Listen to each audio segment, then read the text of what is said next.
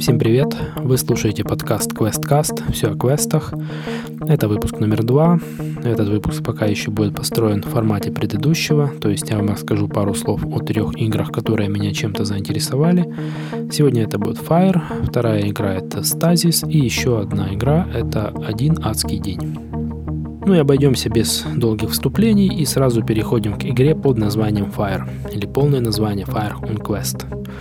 Это игра от немецкой студии Dedalic Entertainment, автора такой шедевральной игры, как Депония. Вообще студия сделала достаточно много интересных адвенчур. Например, в 2013 году в ежегодном рейтинге лучших игр года по версии журнала Игромания за звание лучшего квеста соревновалось сразу две игры от Dedalic. Это триквел уже упомянутой Депонии, Goodbye Депония и The Night of the Rabbit.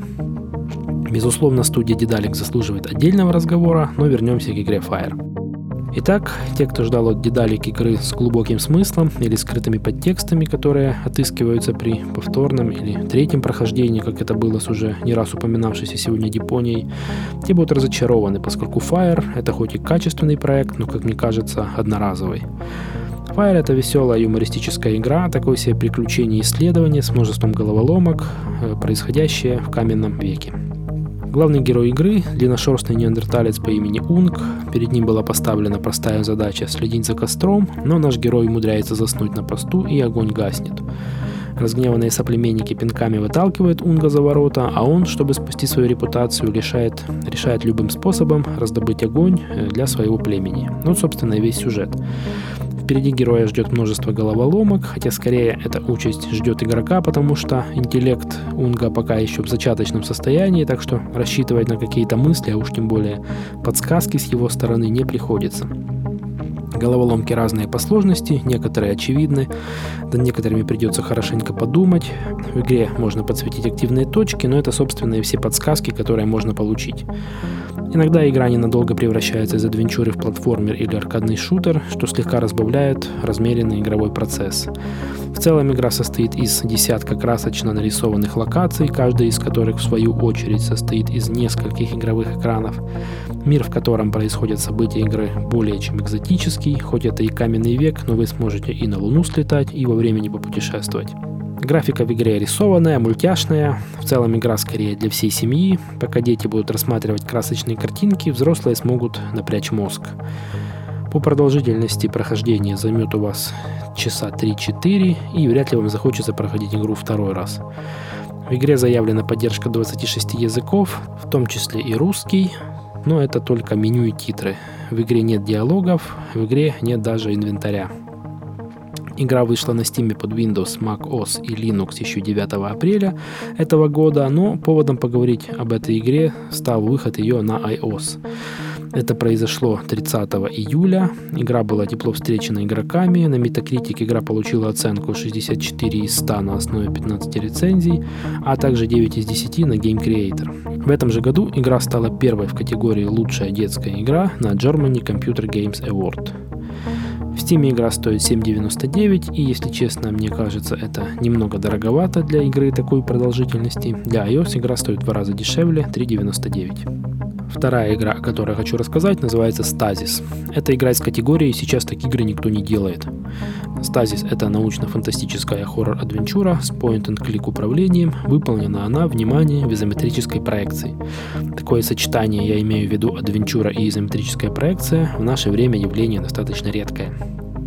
Разработчиках игры значится студия The Brotherhood, в переводе означает «братство», но на самом деле игра создавалась преимущественно одним человеком на протяжении пяти лет, с 2011 года. Зовут этого человека Кристофер Бишев. В 2013 году игра успешно завершила кампанию на Kickstarter, что дало дополнительный стимул Кристоферу э, закончить игру так, как было задумано изначально. Итак, что представляет из себя стази с точки зрения сюжета? В далеком будущем Джон Марчек, главный герой игры, выходит из анабиоза на шахтерском звездолете Гроум Лейк, который принадлежит корпорации Kate Corporation, которая в свою очередь сыграла ключевую роль в технологическом развитии людей будущего. Картина, которую видит наш герой после пробуждения, удручающая. На корабле царит запустение, системы жизнеобеспечения повреждены. На первый взгляд корабль необитаем, но повсюду видны пятна крови, а в криокапсулах остальных членов экипажа лежат только их трупы. Джон тоже чувствует себя не намного лучше, ему придется заниматься восстановлением своего здоровья. Джон очень беспокоится также о своей семье, но все, что он знает о ней, это то, что его семья не рядом с ним. Я, честно говоря, не совсем понял этот момент с семьей из информации, имеющейся об игре, поэтому не знаю, семья тоже была с Джоном на корабле или же его жена и дочь пропали где-то в другом месте, но в любом случае переживания о семье играют в сюжете очень важную роль. Помимо всего прочего, Джон вступает в гонку со временем, а оно, я имею в виду время, уходит безвозвратно, потому что корабль медленно, но неконтролируемо опускается на поверхность планеты Нептун. Кто не знает, Нептун – это большая концентрация метана, аммиака, сероводорода и других плохо пахнущих веществ, так что спуск на такую планету не предвещает ничего хорошего. Больше о сюжете толком ничего не известно. С точки зрения геймплея не будет никаких сюрпризов. Вам нужно будет ходить, читать, взаимодействовать с окружением. Подробнее о причинах такого состояния корабля, в котором он сейчас пребывает, вы сможете узнать из бортовых компьютеров, а также из карманных компьютеров членов экипажа. Если говорить о графике, то игра выглядит просто потрясающе. Даже сложно представить, что весь объем работы выполнен одним человеком. В игре очень профессиональная работа художника, качественно поставленный свет, внимание к мелочам, детально проработанные локации, как я уже говорил, игра выполнена в изометрической проекции, причем графика в игре двухмерная. Еще раз похвалю картинку в игре. С первых кадров не покидают ощущение, что вы попали во вселенную фильма «Чужой». Да и сам автор игры не отрицает, что вдохновлялся фильмами «Чужой», «Чужие», а также фильмами о заброшенных космических кораблях, такими как «Саншайн», более известным у нас как «Пекло», а также фильмом «Горизонт событий», известным у нас в прокате как «Сквозь горизонт». И еще, опять же, по словам автора, если смешать две игры Fallout и Adventure от LucasArts под названием The Dig, которая на самом деле сама по себе шедевральная игра, то можно будет понять, какие ощущения от игры Кристофер пытался создать для игрока в своем проекте. Помимо всего этого, благодаря успешно проведенной кампании на Кикстартере, Кристоферу удалось привлечь к работе над игрой композитора Марка Моргана, который создавал ambient композиции к первому и второму Fallout, эпохальной Planescape Torment, а также Ostland 2 или Пустошь 2. В целом, музыкальное сопровождение обещает быть очень кинематографичным ключевых особенностях игры, из-за которых ей, наверное, и присвоен рейтинг 17+, также значится то, что герой будет умирать, причем самыми ужасными и непредвиденными способами.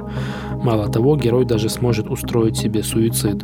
Ну и наиболее ожидаемая фича игры – это, конечно же, голографическая стриптизерша. Игра разрабатывается на движке Visionaire. Это движок, на котором делает свои игры уже не раз упомянутая в этом выпуске студия Dedalic Entertainment. Мало того, Дедалик значится издателем игры Stasis. А студия Дедалик известна тем, что всегда делает русскоязычную локализацию своих игр. Стазис не исключение, по крайней мере русские субтитры в игре будут. Игра появится в Steam и на GOG 31 августа для платформ Windows и macOS. Ожидаемая цена игры 24.99. Но попробовать игру можно уже сейчас. На официальном сайте доступна демо-версия. Правда, она имеет статус альфа, а это значит, что реальная игра может кардинально отличаться от этой демо-версии. Ну и третий проект, о котором я хочу рассказать, называется «Один адский день». Но для начала небольшая предыстория. Первом выпуске этого подкаста я уже упоминал, что когда-то, давным-давно в молодости, я, хоть и недолго, но был активным участником хотя чего уж скромничать, одним из модераторов русскоязычного раздела форума на официальном сайте движка Wintermute Engine. Там у нас был свой между собойчик, все участники форума начинали и, естественно, не заканчивали свои проекты, в том числе и я. Так вот, «Одиннадцатый день» — это как раз такой проект, который родился на страницах этого форума еще в 2009 году, но его ждала совсем другая участь, как говорится, тихой сапой, в феврале этого года проект добрался до Steam Greenlight. Разработка игры занимается студия «Тараканы в мониторе», но по сути студия состоит из одного человека, это Роман Кокшаров. И еще, насколько мне известно, у игры есть внештатный композитор. Сюжет игры достаточно прост. Это, по сути, один день из жизни одного человека по фамилии Бывалов, который является директором маленькой фирмы по продаже зубных щеток, которая находится в городе с названием Околоскальск. Но детали сюжета за время разработки менялись кардинально. Изначально концепция была такой. Бывалову изрисовали стены его офиса, но он не хочет платить за ремонт сам и решает, что дешевле разыскать тех, кто это сделал. По ходу дела выясняется, что все это не просто так, и в этом происшествии замешаны сектанты, мистика, конец света и вредная ворона. Но главному герою на это плевать, и ему просто не хочется платить из своего кармана. Сейчас концепция немного изменилась. Теперь эгоцентричный генеральный директор пытается спасти свою компанию от банкротства и вынужден параллельно спасать весь город от некоего надвигающегося бедствия. Вероятнее всего, сюжет претерпевает изменения для уменьшения объемов работ. Все-таки игрой занимается один человек. Вряд ли игра получится очень длинной, Стилистически игра представляет из себя рисованный мультяшный квест. Чем-то он напоминает типичный русский квест вроде Петьки и Василия Ивановича до того, как они скатились в 3D.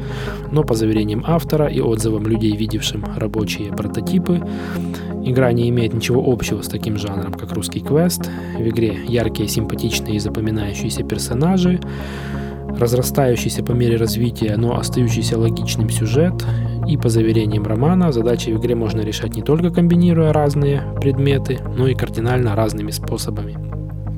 Как я уже говорил, игра добавлена в Steam Greenlight, но еще не прошла его, поэтому призываю всех поддержать этот проект своим голосом. Игра действительно заслуживает того, чтобы ее закончили.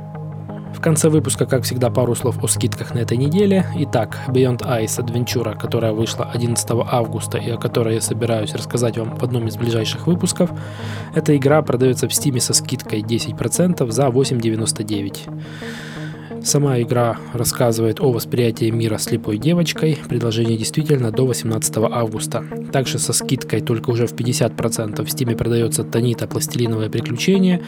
Это игра от питерских разработчиков. Вышла она еще в 2006 году. Если вы ее пропустили, то можно купить ее за 3,49. Предложение заканчивается уже через сутки, так что поторопитесь. Кстати, очень странно, что игра от питерских разработчиков, издаваемая Акелой, в Steam не имеет поддержки русского языка. Хотя, если вы помните, героиня в этой игре э, не разговаривает, а издает разные нечленораздельные звуки.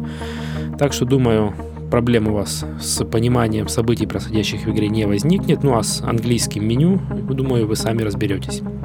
Также до 17 августа можно купить со скидкой в 50%, а именно за 6.29 игру Tesla Effect Приключения Текса Мерфи это, если помните, такая игра с живыми актерами, снятыми на видео. Еще раз повторю, предложение действительно до 17 августа.